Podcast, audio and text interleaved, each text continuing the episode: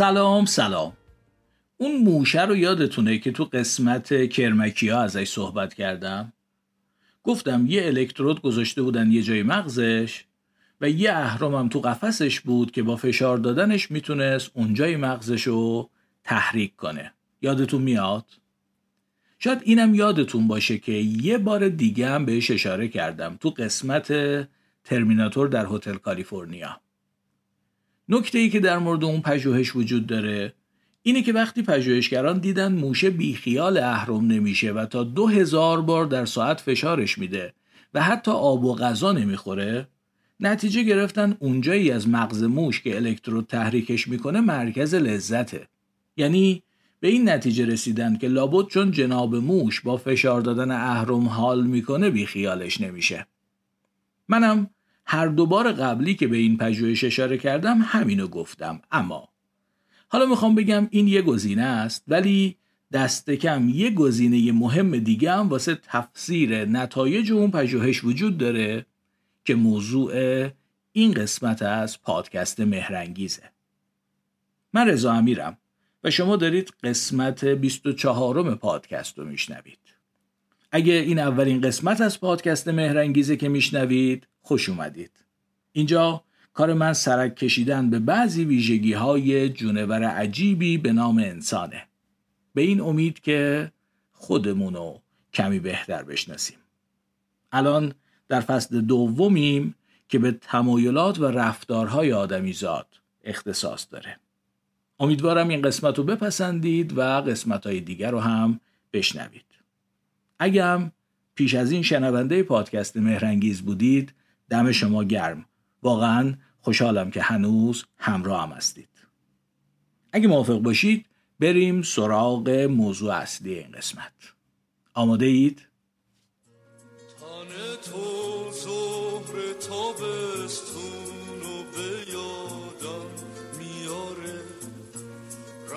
چشمای تو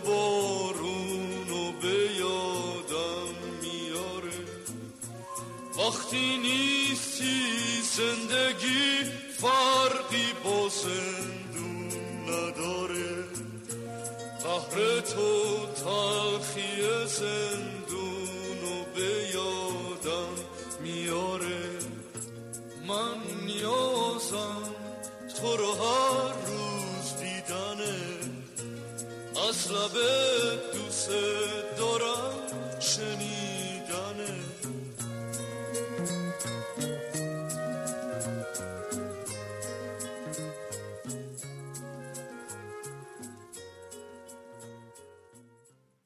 ما خیلی وقتا کلمات خواستن و نیاز داشتن یا ترکیبات اونا رو در معنی دوست داشتن به کار می‌بریم. مخصوصا در شعر و ترانه و کلا ادبیات. توی گفتگوی روزمره هم مثلا ممکن از کلمه خواستنی استفاده کنیم و منظورمون در واقع دوست داشتنی باشه. یا مثلا وقتی فریدون فروغی می‌خونه من نیازم تو رو هر روز دیدنه؟ در واقع منظورش اینه که من خیلی دوست دارم هر روز تو رو ببینم. تو پرانتز بگم که ممکنه ماجرای این ترانه شهیار قنبری رو بدونید و بدونید که کلمه اصلی در ترانه ای که ایشون سروده نیاز نبوده. و اگه هم نمی‌دونید خب جستجو کنید. فقط در همین حد بگم که این ترانه رو خود شهیار قنبری و رامش و داریوش به شکل اصلی اجرا کردن که با کمی جستجو می‌تونید اجراهای اونا رو هم پیدا کنید. پرانتز بسته. دوست داشتن و خواستن و نیاز داشتن لزوما یکی نیستن یا لزوما در یه مورد مشترک اتفاق نمیافتن. طبعا بهتره اون چیزی که بهش نیاز داریم و میخوایمش دوست داشتنی هم باشه ولی میشه که اینجوری نباشه و زیادم پیش میاد که اینجوری نباشه.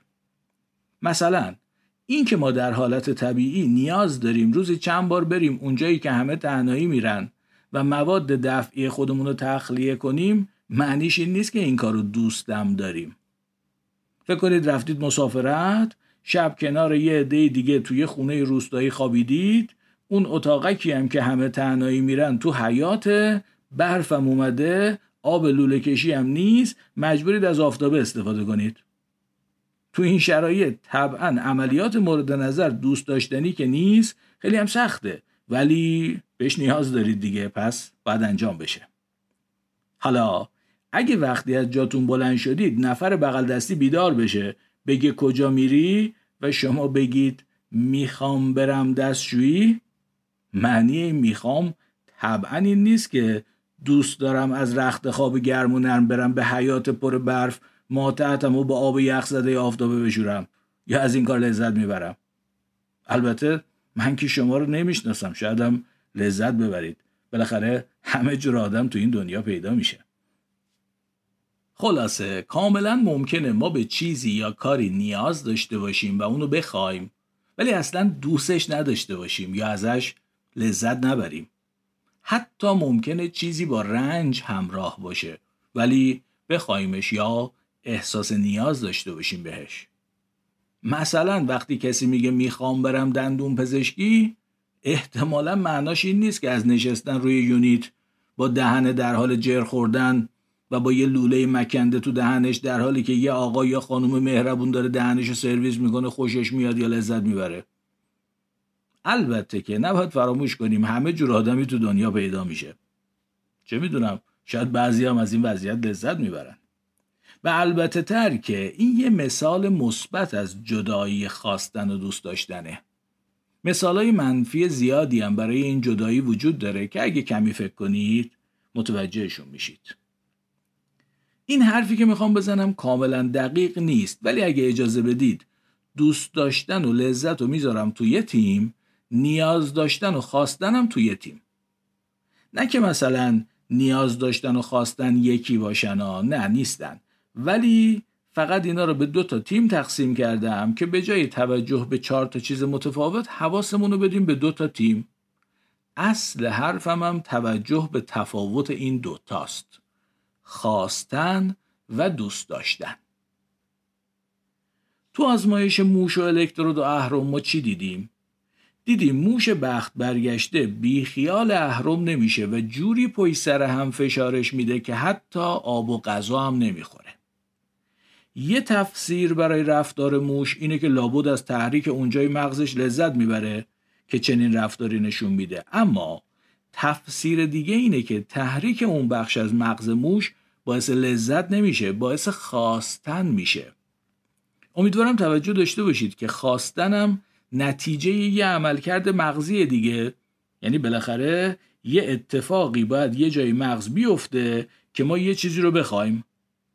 اینم تو پرانتز بگم که یه جایی در مورد اون آزمایش خوندم که از اول اصلا هدف آزمایش این نبوده. یعنی پژوهشگران اول فکر می‌کردن الکترود دارن یه جای دیگه ای کار می‌ذارن. خب دقت کنید دیگه مغز موش کلا مگه چقدره؟ بعد این آزمایش دهه 50 میلادی انجام شده. تکنولوژی دهه 50 میلادی رو هم در نظر بگیرید. اینه که مطمئن نیستم ولی اینو یه جایی دیدم که نوشته بود. اونایی که این آزمایش رو انجام دادن اول اصلا قصدشون یه چیز دیگه بوده. الکترود رو یه جای دیگه می‌خواستن کار بذارن. ولی بالاخره وقتی دیدن موش مدام اهرم و فشار میده و بیخیال نمیشه نتیجه گرفتن که اینجایی که الکترود داره تحریکش می‌کنه مرکز لذته.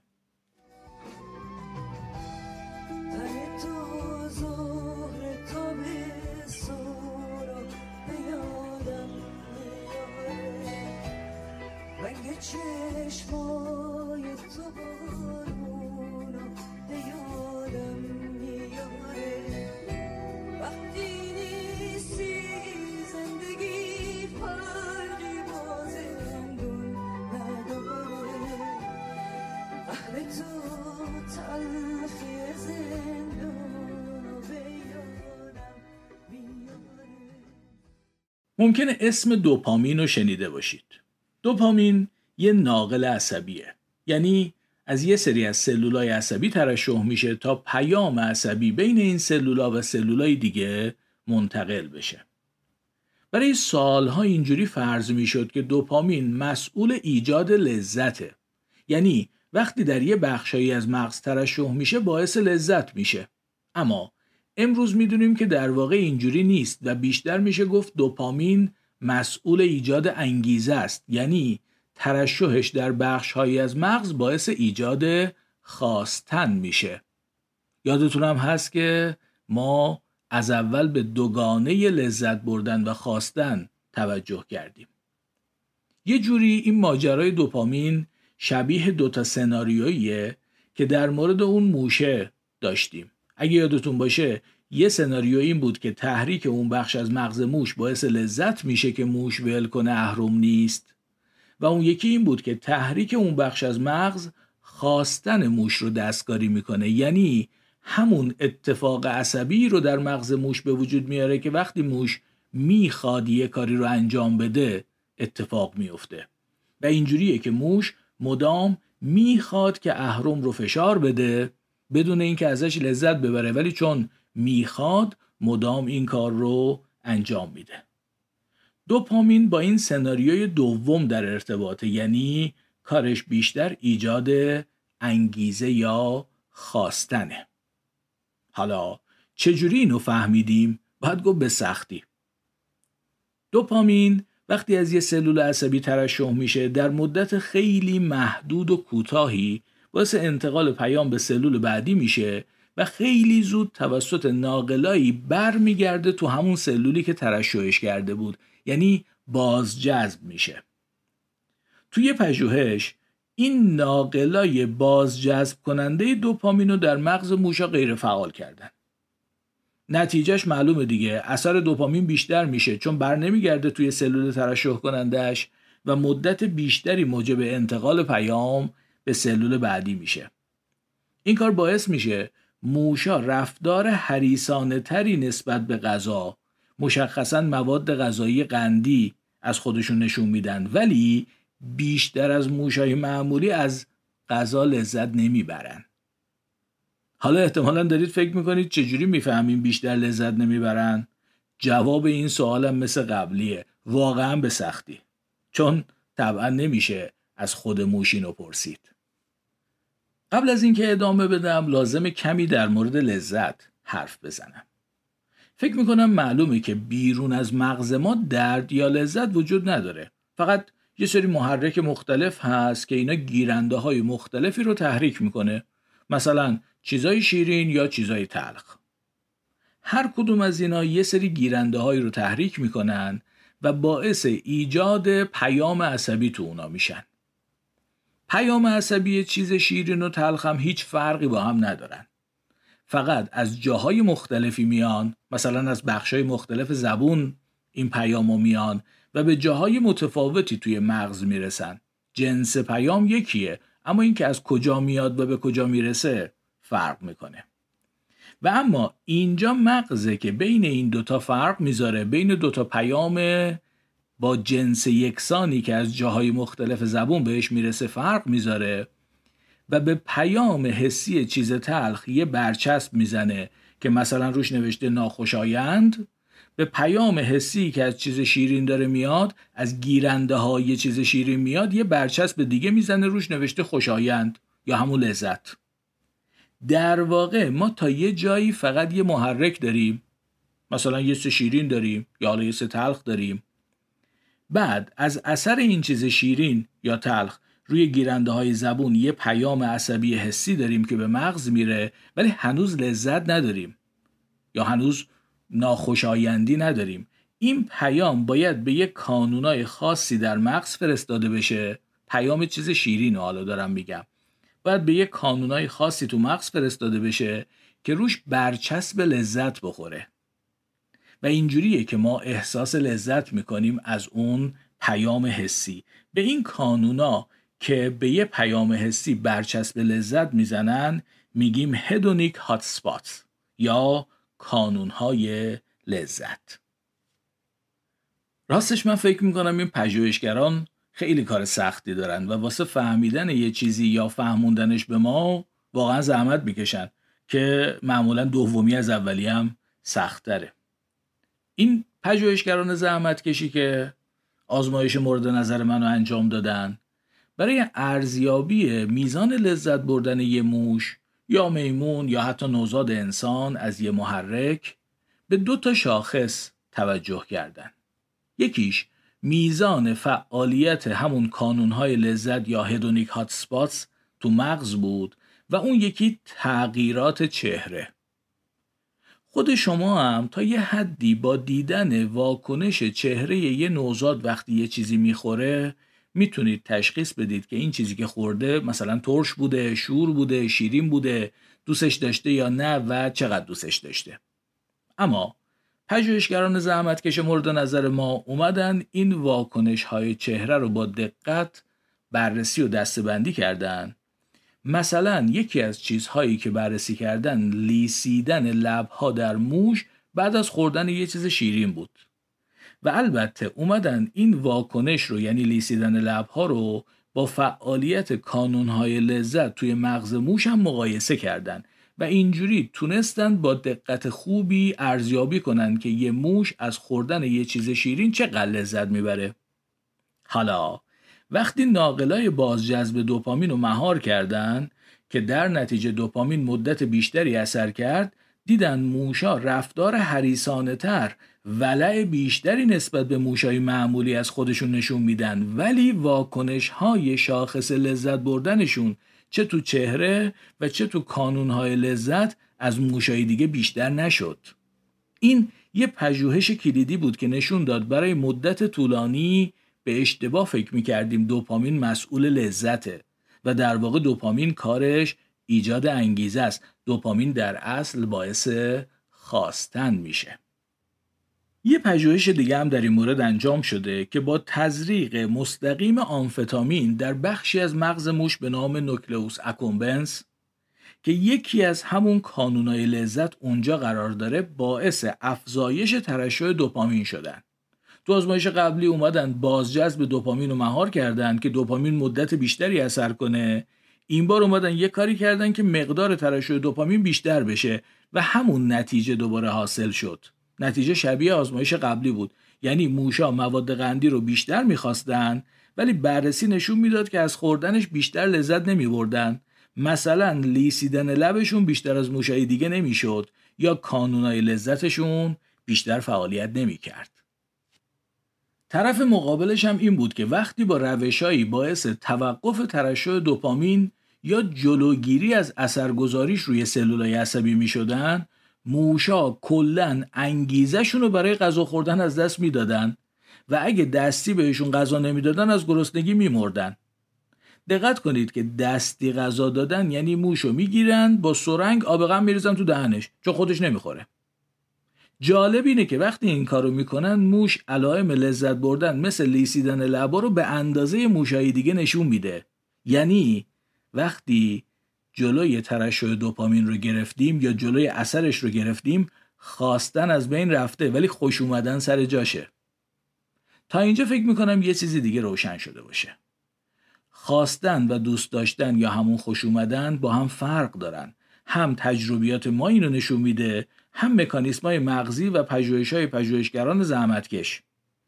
دوپامین هم به عنوان یه ناقل عصبی معروف در واقع مسئول ایجاد انگیزه یا همون خواستن نه لذت بردن. حالا می‌خوام در مورد لذت بردن یا خوش اومدن توجهتون رو به یه نکته دیگه هم جلب کنم. حتما توجه کردید که از یه غذای خاص وقتی گرسنه باشید نسبت به وقتی سیرید بیشتر لذت می‌برید. غذا همونه گیرنده های زبون شما همونه غذا همون اثر رو روی گیرنده ها می‌ذاره. همون پیام تولید میشه. به همون جای مغز که قبلا می‌رسید می‌رسه. ولی یادتونه که مغز قراره به این پیام حسی یه برچسب خوشایند یا همون لذت بزنه. و تفاوت اینجا ایجاد میشه.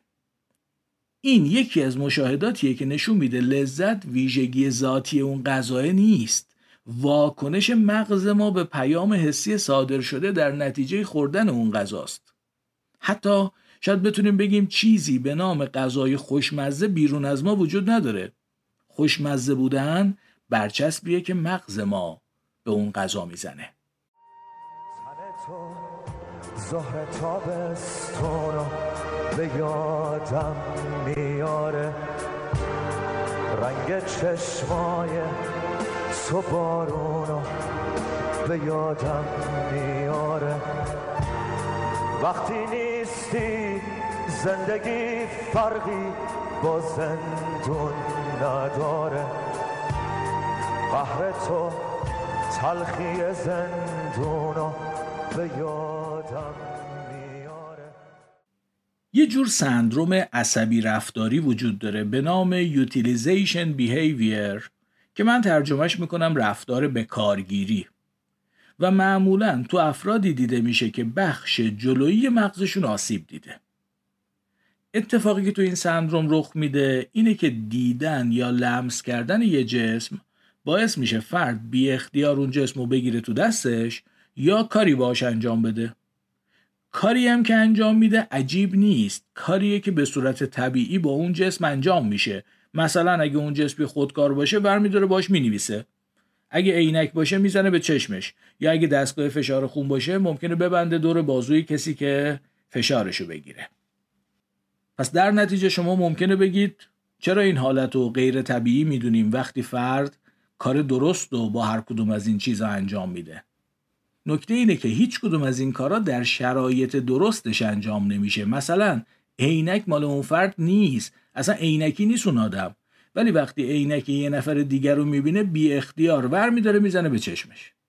یا رفته دکتر ماینش کنه دستگاه فشار سنج رو میز دکتره میبینتش ور میداره میبنده دور بازوی دکتر که فشارشو بگیره. مشکل این افراد در واقع در بازداری یا در مهار تصمیماتشونه. یعنی یه تصمیمی میاد به ذهنشون که خب به ذهن دیگران هم ممکنه بیاد ولی دیگران مهارش می‌کنن. اینا مشکلشون اینه که نمی‌تونن تصمیم و مهار کنن. من یه دوستی دارم ایران زندگی نمی‌کنه. بعد این رفیق قدیمی من همیشه سیبیلش رو یه جوری درست می‌کنه که از نظر من نیاز به اصلاح داره. یعنی فکر می‌کنم یه جاییشو باید بزنه تا درست شه. سوال هاست هر وقت این رفیق من میاد ایران میبینمش این تمایل رو احساس می‌کنم که یه تیغ ور دارم سیبیلش رو اصلاح کنم.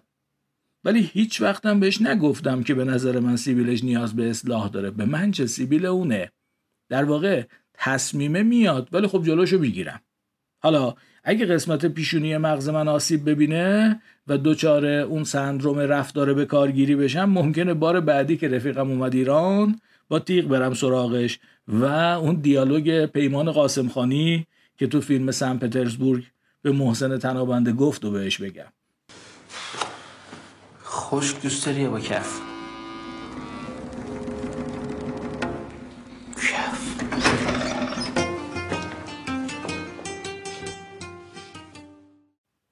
علت این که در مورد رفتار به کارگیری صحبت کردم موضوع تصمیمه. حتما متوجه هستید که تصمیم از جنس خواستنه. و خود این سندروم هم یه جوری تفاوت خواستن و دوست داشتن رو می‌تونه نشون بده. چون احتمالا شخص درگیر این سندروم دوست نداره عینک کسی دیگه ای رو بزنه به چشمش یا فشار سنجو ببنده دور بازوی دکتر. ولی وقتی این اجسام رو می‌بینه و کاربردشون رو هم می‌دونه یه تصمیمی براش ایجاد میشه. یه خواستی در مورد به کار گرفتن اونها تو ذهن شکل می‌گیره که برای من و شما هم ممکنه پیش بیاد ولی ما سریع مهارش می‌کنیم و اصلا ممکنه متوجهش هم نشیم ولی او نمی‌تونه مهارش کنه و انجامش میده خواستن و دوست داشتن دو تا از عوامل بسیار مهم سیستم پاداش یا ریوارد سیستم تو مغز ما هستن. هدف سیستم پاداش چیه؟ اصلا این سیستم چرا به وجود اومده؟ این که ما کاری رو که برای بقا و ادامه نسل لازمه انجام بدیم. اجداد ما چون سیستم پاداش داشتن کارایی که برای بقای خودشون و به وجود اومدن نسلهای بعدی لازم بوده رو انجام دادن و خب اینه که ما الان اینجاییم. قبلا دیدیم که خواستن و دوست داشتن می‌تونن مستقل از هم رخ بدن یعنی مثلا یه چیزی رو بخوایم ولی دوستش نداشته باشیم و حتی می‌تونن متضاد با هم باشن. یعنی یه چیزی رو بخوایم در حالی که نه تنها ازش لذت نمی‌بریم باعث رنج و عذابمون هم میشه. اون مثال توالت تو حیات خونه روستایی در شب برفی و آفتابه یخ زده رو یادتون بیارید. یا یونیت دندون پزشک و دهن در حال جر خوردن و خانوم یا آقای دندون پزشک مهربون که داشت دهنمون رو سرویس می‌کرد. البته احمد شاملو عکس این حالت که یه چیزی رو می‌خوایم ولی دوستش نداریم رو هم مطرح کرده. میگه دوستت میدارم بی آنکه بخواهمت. که خب به بحث ما مربوط نمیشه. همینجوری گفتم فقط در جریان باشید. و اما روشنه که یکی از حالتهای مهم این که چیزی رو بخوایم که دوست داشتنی نیست اعتیاده. بله بازم رسیدیم به بحث شیرین اعتیاد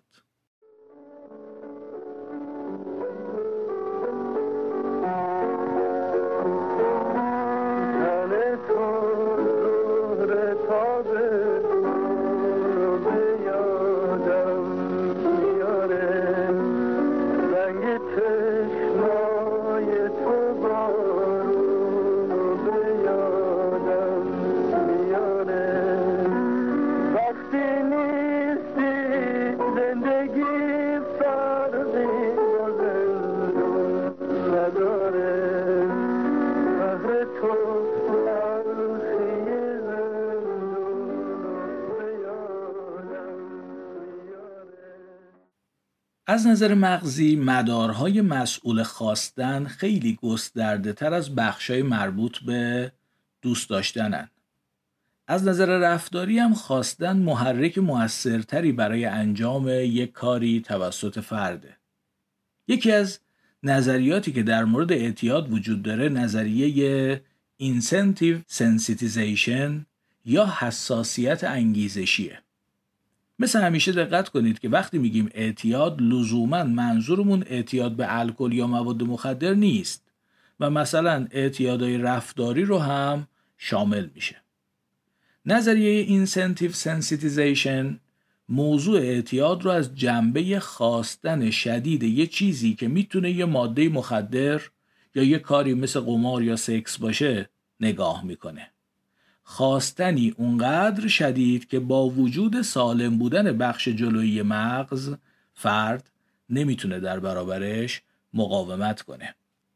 در تئوری حساسیت انگیزشی برای خواستن نسبتا شدیدی که در نتیجه تجربه یه سری محرک ها یا سرنخ های مربوط به موضوع اعتیاد به وجود میاد و فرد رو به طرف مصرف اون ماده یا انجام اون کاری که بهش اعتیاد داره حل میده یه عبارت وجود داره. جمله فکر کنم طولانی شد یه ذره سخت شد. در تئوری حساسیت انگیزشی یه عبارتی داریم برای اون خواستن شدیدی که فرد رو به طرف اون ماده یا اون کاره حل میده هدایتش می‌کنه. حل دادن فکر کنم بهتره. حل میده به سمت اینکه اون کار رو انجام بده یا اون ماده رو مصرف کنه. این خواستن نسبتا شدید رو در تئوری حساسیت انگیزشی بهش میگن incentive salience.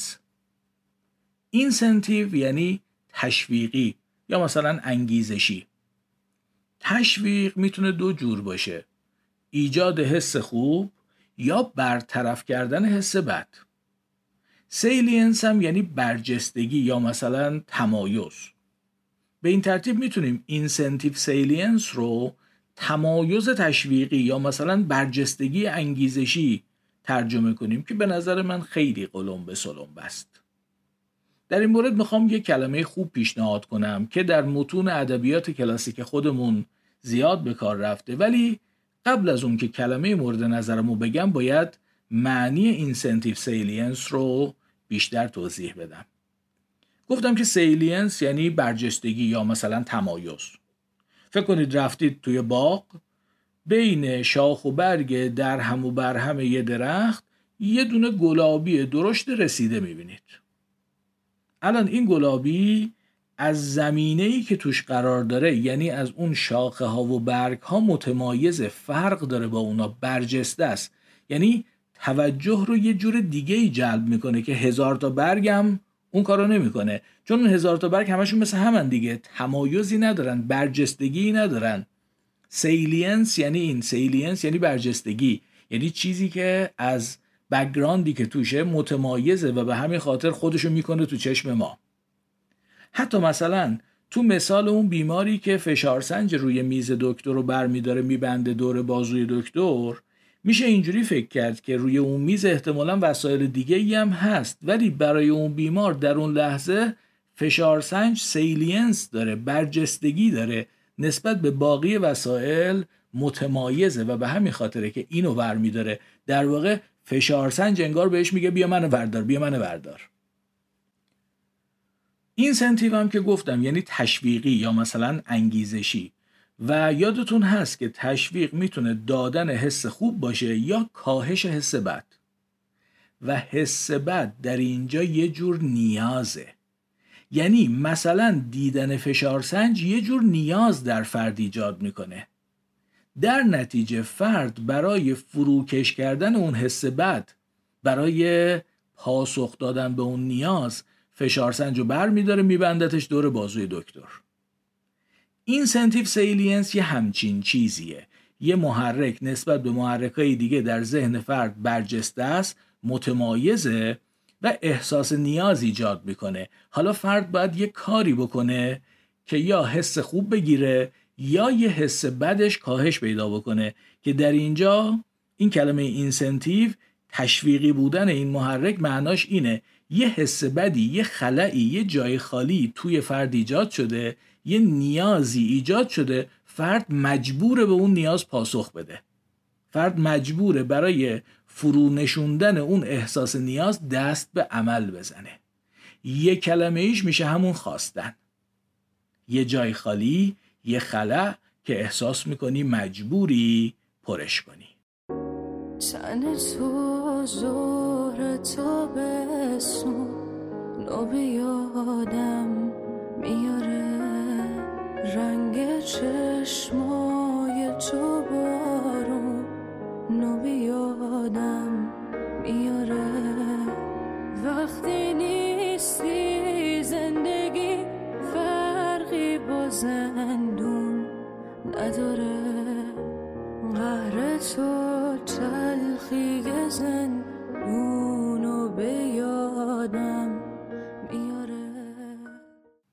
در کتاب فیه مافیه مولانا اومده در آدمی عشقی و دردی و خارخاری و تقاضایی هست که اگر صد هزار عالم ملک او شود نیاساید و آرام نیابد. این خارخار که اینجا اومده در اصل به معنای خارشه. ولی این کلمه رو میل خواهش و وسوسه هم معنی کردن. و در ادبیات کلاسیک ما به این معنا زیاد به کار رفته. مثلا در این بیت از جامی که میگه از خارخار عشق تو در سینه دارم خارها هر دم شکفته در دلم زان خارها گلزارها. و مثال های دیگه ای که اگه جستجو کنید پیدا می‌کنید. من در چند روز گذشته با چندین نفر در این مورد مشورت کردم. از جمله دو تا از دوستان عزیزم دکتر کوروش بقایی که استاد ادبیات فارسی و زبانشناس هستند و دکتر آرش افراز که neuroscientist ه و موضوع رو براشون توضیح دادم و خلاصه به این نتیجه رسیدیم که خارخار رو میشه به عنوان معادل incentive salience به کار ببریم.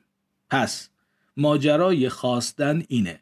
یه محرکی که به دلایلی برای فرد از محرکهای دیگه متمایز و برجسته است در اون نیاز به انجام دادن کاری ایجاد می‌کنه و خارخار میندازه تو سرش. خارخار به معنای میل خواهش و وسوسه. یه محرکی در فرد یه خارخار ایجاد می‌کنه و فرد در پاسخ به این خارخار یعنی میل درونی کاری رو انجام میده. این هم برای عاشق شدن درسته هم برای اعتیاد و هم تقریبا برای تمام خواستنهای ما. خلاصه اینجوریه که در ما یه استعدادی هست یه جور ویژگی ما داریم که درونمون برای انجام کارهایی تمایل خواست یا همون خارخار به وجود میاد. این خارخار با واو نیست خار با الف نوشته میشه. دو تا خار پای سر هم با الف. این خارخار یه نیاز درونیه. و برای برآوردنش باید یه کاری انجام بدیم. ربطی هم الزامن به لذت یا خوش اومدن نداره. این سیستم بدون لذت یا حتی با رنجم کار می‌کنه. این ویژگی نتیجه فعالیت کلی مدار و مرکز توی مغز ماست و ناقل عصبی معروف به نام دوپامین هم توی این ماجرا نقش نسبتا مهمی داره. اگه به کل این مجموعه بگیم سامانه خارخار یعنی به اون مدارها و مرکزها و مثلا دوپامین به همشون با هم دیگه من می‌خوام بگم سامانه خارخار. این سامانه در طول تکامل جانوران تو مغز به وجود اومده که فرد رو به سمت کارهایی که برای بقا و تولید مثل لازمه هدایت کنه. اما برای اینکه تصمیمات سامانه خارخار موجب عمل بشن باید بخشای مربوط به بازداری یا مهار مغزم اجازه بدن.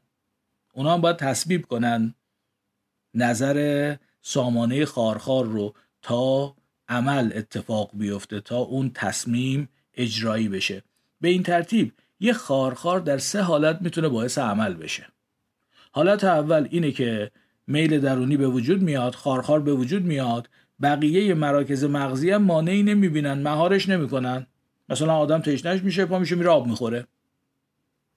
تشنگی یه خارخاره یه incentive salience الان در این لحظه محرک های مختلفی بر من اثر ممکنه بکنه ولی تشنگی برجسته است نسبت به بقیه. الان در این لحظه اینه که برای من متمایزه و می‌خوام بهش پاسخ بدم. و خب تصمیم به آب خوردن به وجود میاد. بقیه مراکز مغزی هم مهارش نمی‌کنن. چرا مهار کنن؟ آدم پا میشه میره آب می‌خوره. این در واقع حالت اصلی و حالت درست ماجراست. اما دو تا حالت دیگه هم داره. حالت دوم اونیه که در رفتار به کارگیری رخ میده. خارخاری که در فرد سالم هم ممکنه به وجود بیاد ولی فرد سالم مهارش می‌کنه تو کسی که به خاطر آسیب مغزی به این سندروم دچار شده مهار نمیشه و باعث عمل میشه. یعنی همه ما ممکنه عینک یه نفر دیگر رو ببینیم و حالا این خارخار هم برای لحظه ای تو ذهنمون به وجود بیاد که عینکه رو برداریم بزنیم به چشممون. ولی خیلی سریع مهارش می‌کنیم دیگه. فردی که اون مسئله رو داره ولی عینکه رو می‌بینه تصمیم رو نمی‌تونه مهار کنه و برمیداره می‌زنه به چشمش. و حالت سوم اینه که خارخار اونقدر قویه که شخص با وجودی که می‌دونه نباید اون کار رو انجام بده نمی‌تونه در مقابل تمایل درونیش مقاومت کنه. و در نتیجه اون کاری که نباید رو انجام میده. و این احتمالا شبیه حالتیه که در اعتیاد رخ میده. اینم دوست دارم اضافه کنم که این چیزی که من اسمشو گذاشتم سامانه خارخار احتمالا همون دله. یعنی وقتی کسی میگه دلم می‌خواد در واقع با کلمه دل داره به سامانه خارخارش اشاره می‌کنه. اگه علاقمندید در این مورد بیشتر بدونید یکی دو تا از مقاله هایی که برای این قسمت خوندم و می‌ذارم روی کانال تلگرام پادکست و پیشنهاد می‌کنم یه نگاهی بهشون بندازید. دیگه امیدوارم تونسته باشم یه تصویری از موضوع خواستن بسازم. راستش یکی از چیزایی که همیشه در موضوع شناختن خودمون بهش فکر می‌کنم اینه که یه چیزایی در ما هست که اصلا بهشون فکر نمی کنیم چون به عنوان امر بدیهی بهشون نگاه می‌کنیم. ولی اصلا بدیهی نیستن. و واقعا جا داره که بهشون فکر کنیم.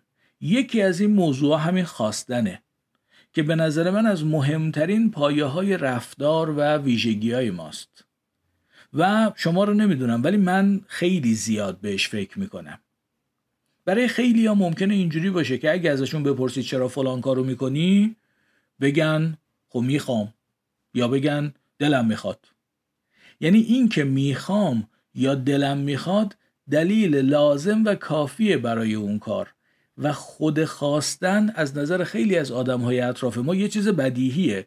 نیازی به فکر کردن نداره. اصلا قابل فکر کردن و مذاکره نیست. خب می‌خوام دیگه. دلم می‌خواد دیگه. در حالی که من اینجوری فکر نمی کنم و به نظر میاد میشه و لازمه که به خود موضوع خواستن هم فکر کنیم. و مثلا سعی کنیم بفهمیم چی میشه که یه چیزی رو می‌خوایم. یا وقتی یه چیزی رو می‌خوایم یعنی چه اتفاقی توی ما افتاده. امیدوارم تونسته باشم این موضوع رو به قول معروف زخمی کنم و برای شما این سوال و کنجکاوی رو در مورد موضوع خواستم به وجود آورده باشم. من اگر این اتفاق افتاده باشه کارمو کردم. راضیم. یعنی یه خارخاری انداخته باشم تو جونتون که از این به بعد بیشتر به تمایلات و انگیزه هاتون فکر کنید. البته راستشو بخواید حرف در این مورد خیلی زیاده. خیلی چیزایی خوندم که هنوز اصلا بهشون اشاره هم نکردم و شاید تو قسمت های بعدی یه چیزایی در موردشون بگم. ولی فعلا تو این قسمت می‌خوام دیگه این بحث رو تموم کنم. و چند دقیقه هم یه چیزایی دیگه ای بگم که البته بی ربطم نیستن یه پادکستم می‌خوام معرفی کنم. می‌خوام کمی در مورد اون قسمت از فیه مافیه که کلمه خارخار توش اومده بود براتون بگم چون به نظر من بی نظیره. یه بار دیگه همون جمله رو ببینید.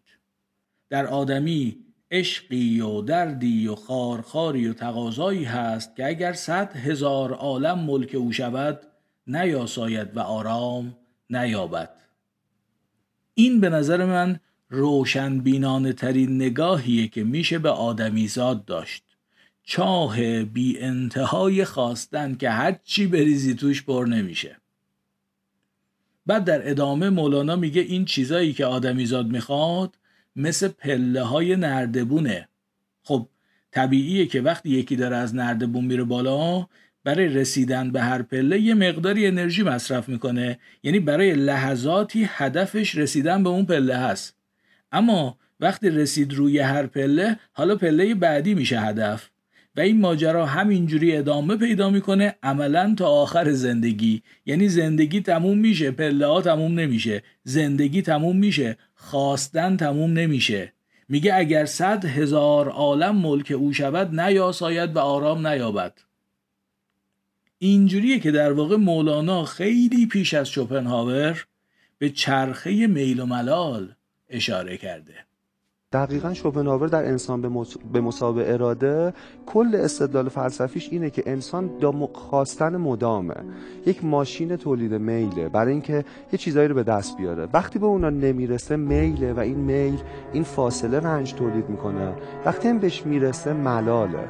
و بعد اینکه اراده جدید برای یعنی میگه زندگی یک آونگ بین میل و ملال که نوسان می‌کنه و رنج بخشی جدای ناپذیر از لحظه لحظه زیست بشری. خیلی جالبه ها. میل و ملال یعنی یا میل داریم یا می‌رسیم و ازش خسته, خسته میشیم. و میل جدید و یه میل جدید. دائم در یه دونه ماشینی می‌خوایم.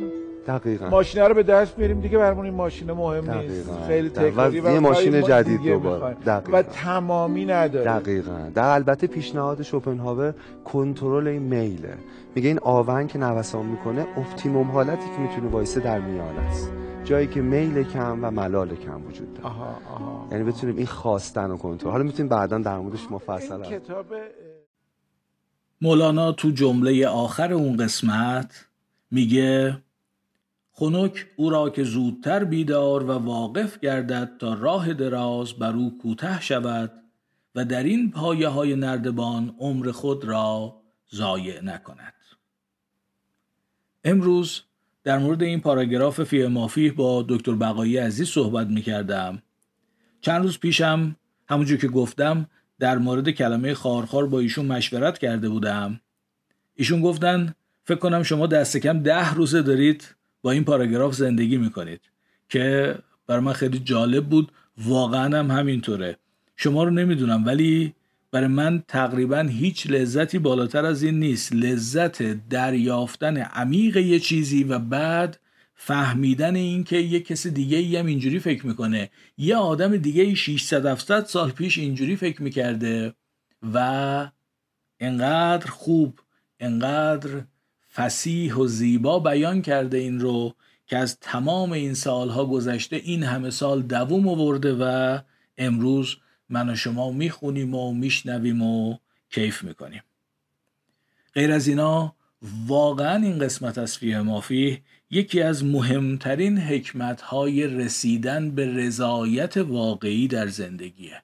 از من میشنوید هزار بار بخونیدش و بهش فکر کنید.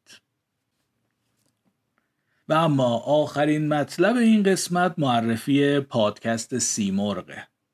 این پادکست رو خانوم فاطمه آقاخانی درست می‌کنه. ایشون به بیماری ام اس مبتلاست و هدف پادکست سیمرغ رو روایت زندگی آدمهایی قرار داده که یا بیمارند یا با بیماران سر و کار دارن. که به نظر من رسالت خیلی مهمیه. به همین خاطر به این فکر افتادم که حتما معرفی کنم این پادکست رو و از شما هم خواهش می‌کنم که بشنوید و حمایتش کنید. لینک Castbox پادکست سیمرغم می‌ذارم توی توضیحات این قسمت که ببینید. دیگه رسیدیم به آخرش. اگه زنده بودم و شد سعی می‌کنم خیلی زود با یه قسمت دیگه از پادکست مهرنگیز بیام پیشتون. و شما هم لطفا تا اون موقع مراقب خودتون و خوبیاتون باشید. دوباره باز خواهم گشت در گلخانه ها را. باز خواهم کرد تمام آسمان را. آبی پرواز خواهم کرد. تو را در کوچه های کودکی آواز خواهم کرد. دوباره باز خواهم گشت دوباره باز خواهم گشت. تمام ها را باز خواهم کرد. از آن جایی که ماندم ناتمام آواز خواهم کرد.